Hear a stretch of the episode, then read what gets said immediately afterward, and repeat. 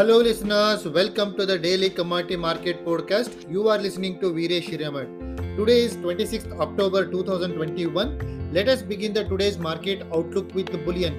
Spot gold was trading above $1800 per troy ounce as the bond yields fell with persisting worries about inflation, lifted safe asset buying in the yellow metal ahead of major central bank meetings this week. After hitting a 5 month high of 1.7% last week, benchmark treasury yields on the 10 year note fell to a session low of 1.6240%, lowering the opportunity cost of holding non yielding gold.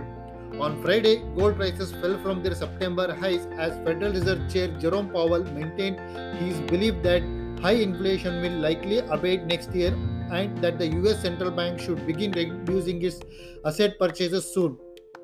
Market players are looking forward to Thursday's meetings between Bank of Japan and European Central Bank. Neither bank is expected to make a policy adjustment. However, the ECB may discuss how inflationary pressures may affect policy. Silvana, the Bank of England's interest rate maker, said she wanted more time to assess how the government's job saving scheme was affecting the labor market, adding to hints that she does not see a pressing need to boost rates. A rally in the international bullion market as well as depreciation of Indian rupee against the US dollar supported the MCX gold and silver to settle on a positive note on Monday. For the day, both the counters are forecast to extend gains towards 48,300 rupees per 10 gram for gold and 66,400 rupees per kg for silver. Moving on to the energy market, oil was marginally down in early Asian trading hours on Tuesday, correcting from a fresh seven year high made in the previous trading session on account of profit booking. The recent rally in the global oil prices because of increased consumption demand as well as supply shortage of other energy sources has been creating inflationary concerns across the globe. Investors and traders are booking profits on the recent rally in the oil prices. Oil prices rose sharply on Monday, reaching fresh multi-year high despite major suppliers only gradually expanding global supply as economies recover from pandemic-related slowdowns. As the world economy recovered from the disruption created by COVID-19 outbreak, the price of oil has more than doubled in the last year with movement restrictions progressively being relaxed. At the same time, after severely limiting output in the early stages of the pandemic, the OPEC Plus have been very cautious in adding supply to the global market. On Monday, Saudi Arabia's energy minister Prince Abdulaziz bin Salman said on Bloomberg television that OPEC Plus should retain its cautious stance because the epidemic continues to threaten demand. The rebound in global oil demand could push Brent crude oil prices above Goldman Sachs year-end forecast of $90 per barrel, according to a research note released over the weekend by the American Investment Bank, which was aided by consumption rebounding in Asia following a recent Delta variant-induced COVID-19 wave. MCX crude oil futures hit the highest level since June 2014 on Monday, but eroded most of the gains towards the end of the day and still managed to close on a positive note and for the day it is forecast to trade in the range of 6270 to 6350 rupees per barrel. Moving on to the metal market most of the industrial metals were trading flat with a slightly negative bias with a trader taking cautious approach on likely government intervention to control the rising prices.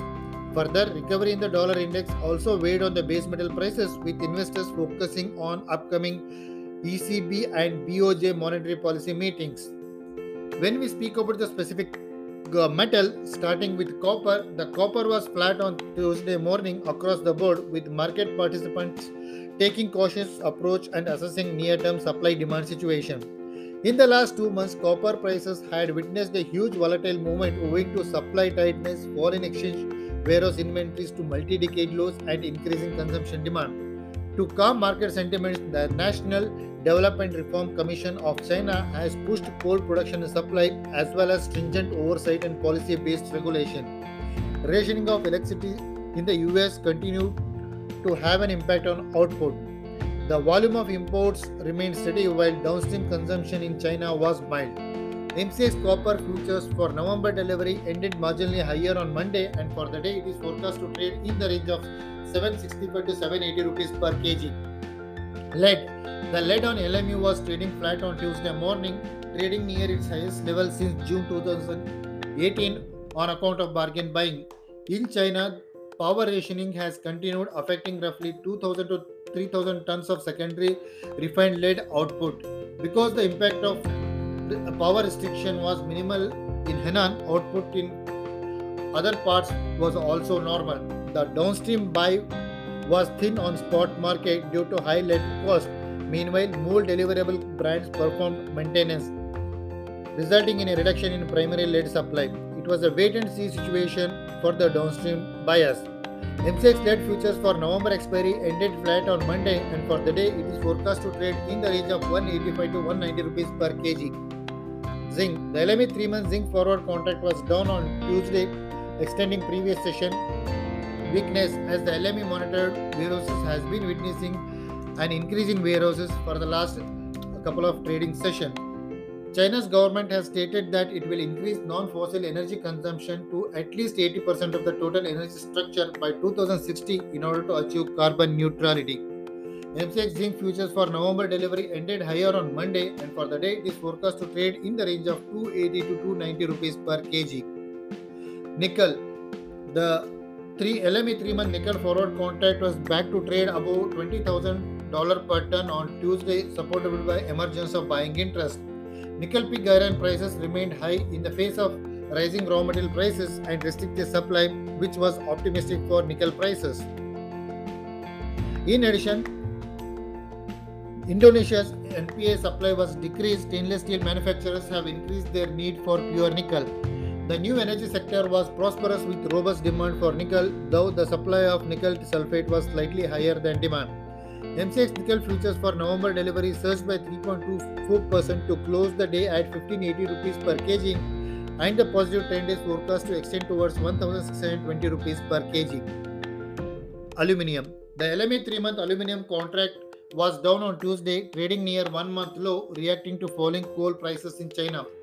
The National Development Reform Commission has pushed for increased coal production and supply, as well as tighter oversight in policy regulation in order to calm market sentiment.